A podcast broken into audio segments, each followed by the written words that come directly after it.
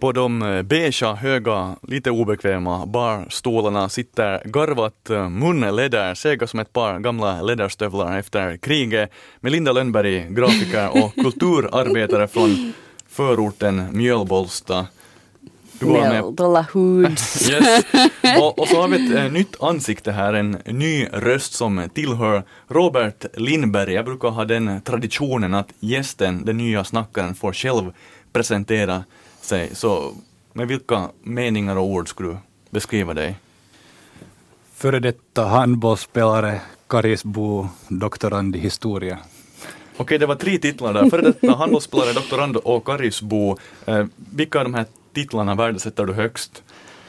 No, eftersom jag nu har bott, just flyttat tillbaka till, till det här Karis efter nio år i Åbo så, så just nu så känns Karisbo som att det skulle smälla högre än doktorand. Okej, okay, ja, det, du är nationalistisk, knutnationalistisk.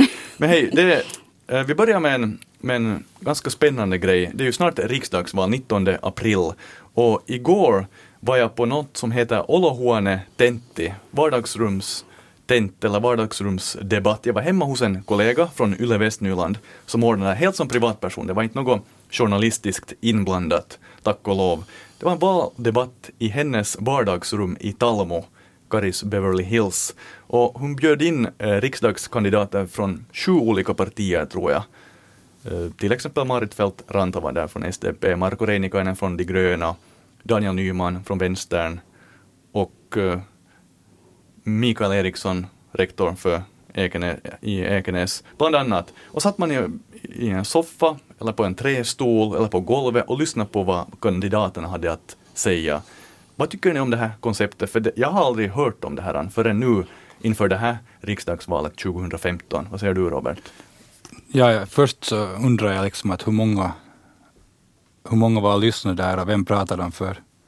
Var det hennes kollegor som du då som var där? Eller? Det var några kollegor, ja, och sen var det hennes barn och uh, det här barnets kompisar som var unga, kanske kring 18-19 arbetslösa, så på det sättet, man har ju pratat mycket om jobb inför, inför valet och så var det kompisar nog. Egentligen, det var öppet för alla i princip. Okej, okay, där, där är det bonusen just att, att man får ju känna gräsrötterna så att säga. Mm. Och att man kan tala på ett mer fritt sätt för att media hämtar ju med sig en viss sorts press. Inte bara press som är liksom media utan press. Och där kan man mera på ett en personlig nivå ställa frågor och få svar och sånt. Det som är sen synd kanske är att eh, de, de budskapen går ju också då förbi för massorna. Att just det borde kunna lyftas fram sen eller ha mera sådana. Att, att just det där att hur mycket hinner en kandidat göra sådana, det är ganska begränsat mm. vad jag uppfattar. Och hur ska de sen prioritera? Till vilka ställen ska de få tala? Det blir egentligen ett etiskt beslut till sist och slut. Att jag stöder det och inser ändå att det finns en viss ojämställdhet i uträttande. Det är ju mycket, det är ju närdemokrati faktiskt när man sitter i någon annans uh, soffa hemma. Men det där med att få ut budskap eller förmedla vad, vad kandidaterna har sagt så sociala medier, tanken är att man ska twittra och instagramma och, och så vidare med hashtag olohuone tentti och skriva ut vad de berättar, det blir ju lite begränsat nog. Och det blir ju från den vinkeln från den som har hört det också. Okay, det är ju det som påverkar mest. Man brukar kalla det word of mouth. Mm.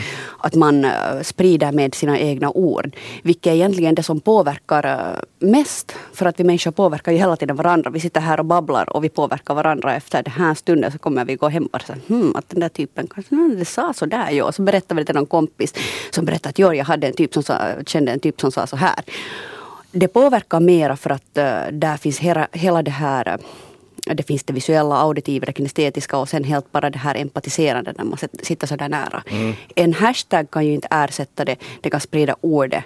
Men det vinklar också på ett annat sätt. Ja, man kan känna kandidatens svettlukt. Ja. ja.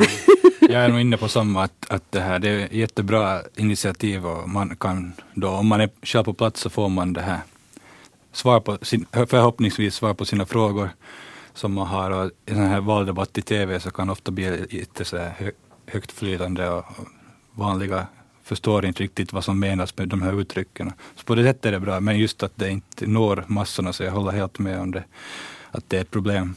Jag måste säga att jag hade själv nog igår Också det kan vara för att jag har begränsad intellektuell kapacitet. Men förstå vad de här kandidaterna pratar om. De pratar så fort när de väl kommer igång och det kommer siffror om arbetslöshet och, och understöd. Så det får, det får förbi. Kanske just för att man satt så nära dem och man också såg liksom de var fysiskt där på plats. Men hur är det eh, Robert, skulle du nu när du har flyttat till Karis, du har säkert uppi, uppiffat vardagsrum, skulle du bjuda in Timo Soini till ditt vardagsrum och äta lite korv och snacka politik med andra? Det skulle vara ganska intressant nog att sitta och prata med Timo, tycker jag. Men eh, nej, jag tror nog inte att jag skulle bjuda in till mitt vardagsrum. Att det är nog... Jag, jag nöjer mig med det som skrivs i tidningarna och sägs i tvn. På de eh, beigea, höga, lite obekväma barstolarna sitter garvat eh, munläder, sega som ett par gamla läderstövlar efter kriget, med Linda Lönnberg, grafiker och kulturarbetare från förorten Mjölbolsta. Mjöldola Hoods. yes. och, och, så har vi ett äh, nytt ansikte här, en ny röst som tillhör Robert Lindberg. Jag brukar ha den traditionen att gästen, den nya snackaren, får själv presentera sig. Så med vilka meningar och ord skulle du beskriva dig? Före detta handbollsspelare, Karisbo, doktorand i historia.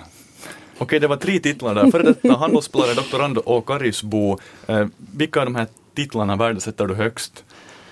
No, eftersom jag nu har bott, just flyttat tillbaka till, till det här Karis efter nio år i Åbo så så just nu så känns Karisbo som att det skulle smälla högre än doktorand. Okej, okay, ja, det, du är nationalistisk, knutnationalistisk. Men hej, det, eh, vi börjar med en, med en ganska spännande grej. Det är ju snart riksdagsval, 19 april. Och igår var jag på något som heter Olohuone Tentti, vardagsrums tent eller vardagsrumsdebatt. Jag var hemma hos en kollega från Yle Västnyland som ordnade helt som privatperson. Det var inte något journalistiskt inblandat, tack och lov. Det var en valdebatt i hennes vardagsrum i Talmo, Karis Beverly Hills. Och hon bjöd in eh, riksdagskandidater från sju olika partier, tror jag.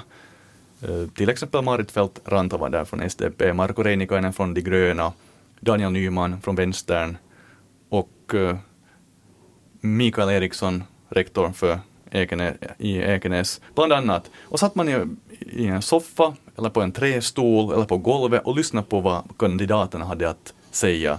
Vad tycker ni om det här konceptet? För det, jag har aldrig hört om det här förrän nu inför det här riksdagsvalet 2015. Vad säger du Robert? Ja, först så undrar jag liksom att hur många, hur många var lyssnade där och vem pratade de för? Var det hennes kollegor som du då som var där? Eller? Det var några kollegor, ja, och sen var det hennes barn och uh, det här barnets kompisar som var unga, kanske kring 18-19, arbetslösa, så på det sättet, man har ju pratat mycket om jobb inför, inför valet och så var det kompisar nog. Egentligen, det var öppet för alla i princip.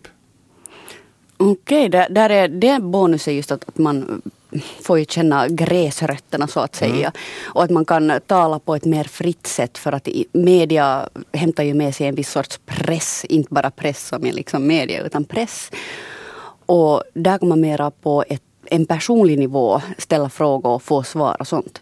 Det som är sen synd kanske är att eh, de, de budskapen går ju också då förbi för massorna.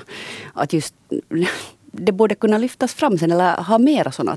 Att, just det där att hur mycket hinner en kandidat göra sådana, det är ganska begränsat mm. vad jag uppfattar. Och hur ska de sen prioritera? Till vilka ställen ska de få tala? Det blir egentligen ett etiskt beslut till sist och slut.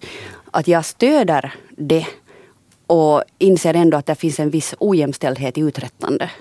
Det är ju mycket, det är ju närdemokrati faktiskt när man sitter i någon annans uh, soffa hemma. Men det där med att få ut budskap eller förmedla vad, vad kandidaterna har sagt så sociala medier, tanken är att man ska twittra och instagramma och, och så vidare med hashtag olohuone tentti och skriva ut vad de berättar. Det blir ju lite begränsat nog. Och det blir ju från den vinkeln från den som har hört det också. Okej, okay, det är ju det som påverkar mest. Man brukar ju kalla det word of mouth. Mm. Att man uh, sprider med sina egna ord. Vilket är egentligen det som påverkar uh, mest. För att vi människor påverkar ju hela tiden varandra. Vi sitter här och babblar och vi påverkar varandra. Efter den här stunden så kommer vi gå hem och säga hmm, att den där typen kanske det sa så där. Ja. Så berättar vi det till någon kompis som berättar att jag hade en typ som sa, kände en typ som sa så här det påverkar mera för att uh, där finns hela, hela det här uh, det finns det visuella, auditiva, det kinestetiska och sen helt bara det här empatiserande när man sitter så där nära. Mm. En hashtag kan ju inte ersätta det, det kan sprida ordet. Men det vinklar också på ett annat sätt. Ja, man kan känna kandidatens svettlukt. Ja. ja.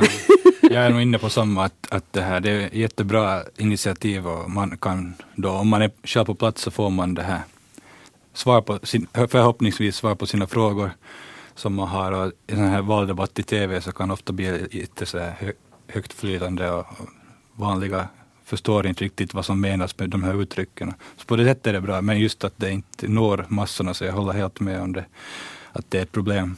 Jag måste säga att jag hade själv nog igår också, det kan vara för att jag har begränsad intellektuell kapacitet, men förstå vad de här kandidaterna pratar om. De pratar så fort när de väl kommer igång och det kommer siffror om arbetslöshet och, och understöd, så det får, det får förbi. Kanske just för att man satt så nära dem och man också såg liksom, de var fysiskt där på plats. Men hur är det, eh, Robert, skulle du nu när du har flyttat till Karis, du har säkert uppiffat vardagsrum, skulle du bjuda in Timo Soini till ditt vardagsrum och äta lite korv och snacka politik med andra. Det skulle vara ganska intressant nog att sitta och prata med Timo, tycker jag. Men nej, jag tror nog inte att jag skulle bjuda in till mitt vardagsrum. Det är nog... Jag, jag nöjer mig med det som skrivs i tidningarna och sägs i TV.